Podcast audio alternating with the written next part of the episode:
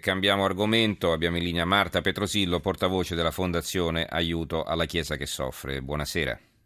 Buonasera. Do lettura prima di parlare con lei di alcuni titoli che poi eh, ci consentiranno di entrare in argomento. L'avvenire apre con questo argomento, la fede bruciata, Pakistan, arsa viva, coppia cristiana blasfema, nel rapporto di aiuto alla Chiesa che soffre, la drammatica fotografia di un pianeta in cui la libertà religiosa è sempre più sotto attacco. Questa è una giovane coppia di cristiani, è stata uccisa gettandolo in una fornace da una folla inferocita di 400 persone che accusava i due senza prove di blasfemia. Avevano tre figli, lei era incinta del quarto.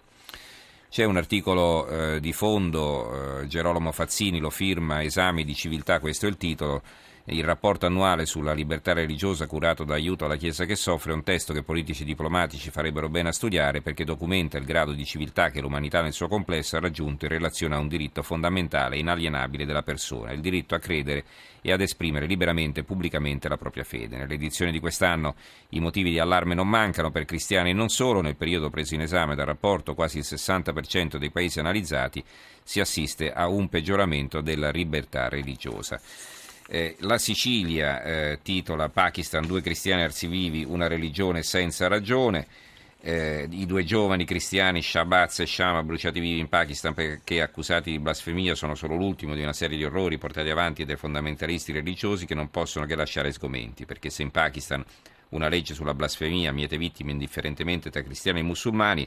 Nella città siriana di Kobane, eh, assediata dall'ISIS, gli orrori si susseguono a orrori i militanti hanno mostrato da subito con una precisa campagna le teste mozzate dei cristiani non convertiti e che dire poi degli yazidi ridotti in schiavitù in Iraq e dei bambini torturati sempre nella città di Kobane, mentre tornando in Pakistan aspetta la sentenza di morte Asia Bibi, madre di cinque figli in carcere dal 2009 e il messaggero eh, pure ha un titolo di taglio basso, coppia di cristiani bruciati vivi, orrore in Pakistan, blasfemi. Allora, eh, Petrosillo, intanto eh, un commento su questa vicenda che conferma come il Pakistan sia uno dei paesi dove sia più difficile per un cristiano professare la propria fede, poi allarghiamo il discorso al resto del mondo naturalmente.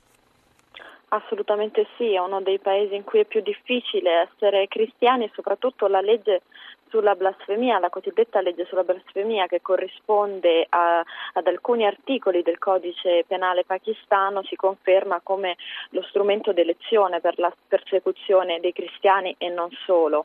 Ecco, questo caso è emblematico, la donna era stata accusata di aver bruciato dei versetti del Corano. Bisogna dire che in Pakistan è molto facile trovare dei versetti del Corano riportati sui giornali piuttosto che sulle riviste, sulle pubblicità e solamente il 5% della popolazione conosce l'arabo, quindi è facilissimo bruciare accidentalmente dei, dei versetti del Corano, così come è facile che chi accusa un'altra persona in realtà non abbia letto dei, dei versi del Corano, ma quello che è ancora più indicativo di questo caso è la grande pressione sociale, molto spesso aizzata anche da, da leader islamici locali, che si viene a creare. La legge sulla blasfemia mi ha avuto migliaia di vittime extragiudiziali, molto spesso spesso l'accusato non arriva neanche in tribunale perché viene linciato e ucciso.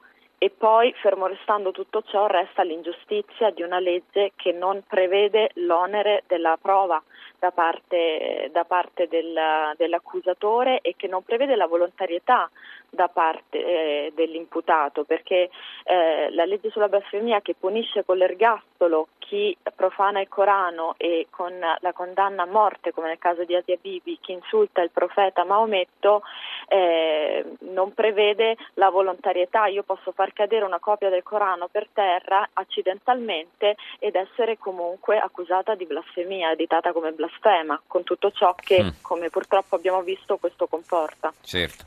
Allora, eh, allargando il discorso al resto del mondo, sappiamo che insomma eh, possiamo immaginare, ma lo sappiamo benissimo come si vive in tanti paesi perché le notizie poi riescono a trapelare in Iraq, per esempio, dove i cristiani sono fortemente sotto pressione, in Siria, eh, in Nigeria, in tanti paesi dove il fondamentalismo musulmano eh, sta prendendo il largo. Eh, difficoltà, grandi difficoltà ci sono però anche per i cristiani che vivono in altri paesi eh, dove la, la religione maggioritaria non è quella islamica.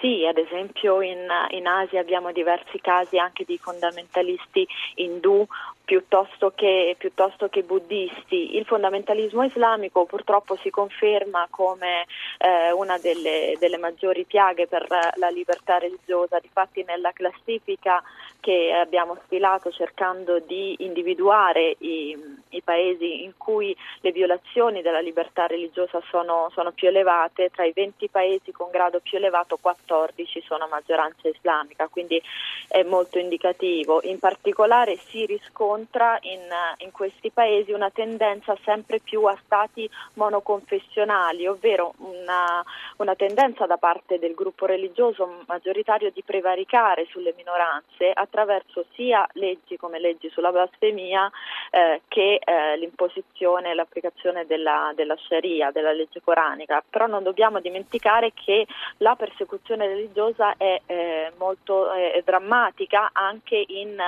in tanti paesi retti da regimi autoritari, due mh, mm, su tutti la Cina e la Corea del Nord. Certamente. Eh, leggo un messaggio Gianni da Cesena, purtroppo i messaggi sono arrivati tutti assieme, quindi eh, abbiamo eh, anche eh, degli sms relativi ad argomenti precedenti, mi scuso con chi li ha inviati. Eh, Paolo dalla Lombardia ci aveva scritto a proposito delle elezioni americane, così anche Elisabetta da Venezia e Fabri da Torino su Bruxelles, il rapporto tra l'Italia e l'Europa. Eh, il messaggio di Gianni da Cesena, i cristiani vengono perseguitati mentre nel nostro paese per lavarci le mani dal razzismo i musulmani gli facciamo le moschee, i centri islamici, le mense adeguate alle loro usanze, gli diamo le case popolari a discapito degli italiani, gli permettiamo di calpestare la nostra cultura. Non sarebbe ora che ci svegliamo? Ecco, mm, io non so se eh, lei vuole esprimersi su questa osservazione, c'è però da dire che eh, la, anche eh, la Chiesa in generale ha una posizione estremamente prudente, cioè a volte sembra che tenda a privilegiare il dialogo a tutti i costi a discapito eh, di, di, di, della difesa di chi veramente si trova in queste situazioni, insomma chi professa la fede eh, e rischia di morire ogni giorno poi diventa una notizia su un giornale, da, nulla di più. Beh, in questi casi è sempre molto pericoloso generalizzare, ad esempio noi parliamo di fondamentalismo islamico, un, un, esempio per tutti in Nigeria i Boko Haram non rappresentano la comunità musulmana, rappresentano un gruppo fondamentalista terroristico, quindi è sempre molto importante, non, questo non vuol dire anche moltissimi musulmani stanno soffrendo adesso in Iraq per colpa dello Stato islamico, sì, sì. quindi bisogna fare molta... Ci sono molta anche stati interamente estremamente fondamentalisti, come beh, cioè, possiamo pensare all'Arabia Saudita, dove è vietato pure portare una croce al collo, insomma. Eh.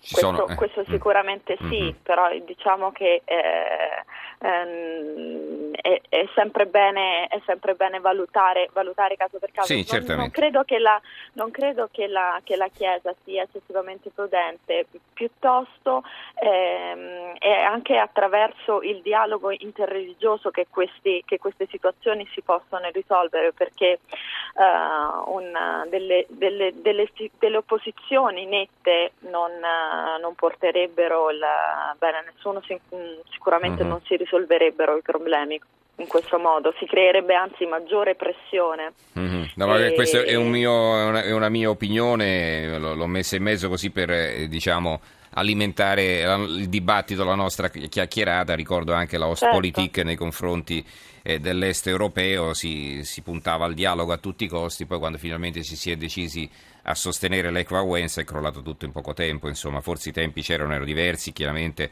eh, però eh, sta di fatto che eh, le persecuzioni contro i cristiani, eh, ripeto, eh, sembra che facciano notizia soltanto quando si apprendono e poi dopo eh, le diplomazie si muovono poco, eh, non solo quella vaticana, ma in generale le diplomazie internazionali a sostegno sì, di queste persone. Mm, una cosa molto importante da dire, eh, più che per diciamo, la diplomazia vaticana che comunque insomma, si muove, sono i, i, vari, i, vari, paesi che comunque attraverso i rapporti soprattutto commerciali possono avere un peso determinante. Prendiamo, certo. Torniamo al Pakistan, se al Pakistan si chiede, eh, tutti i paesi che intrattengono relazioni commerciali con il Pakistan chiedono e pretendono delle garanzie che nel Paese i diritti, in special modo i diritti delle minoranze, siano garantiti pena l'interruzione dei rapporti commerciali, questo mm-hmm. sì che potrebbe avere eh certo. una, sicuramente un peso sì, sì. maggiore di quello che... C'è sicuramente modo di intervenire, di fare di più. Sì.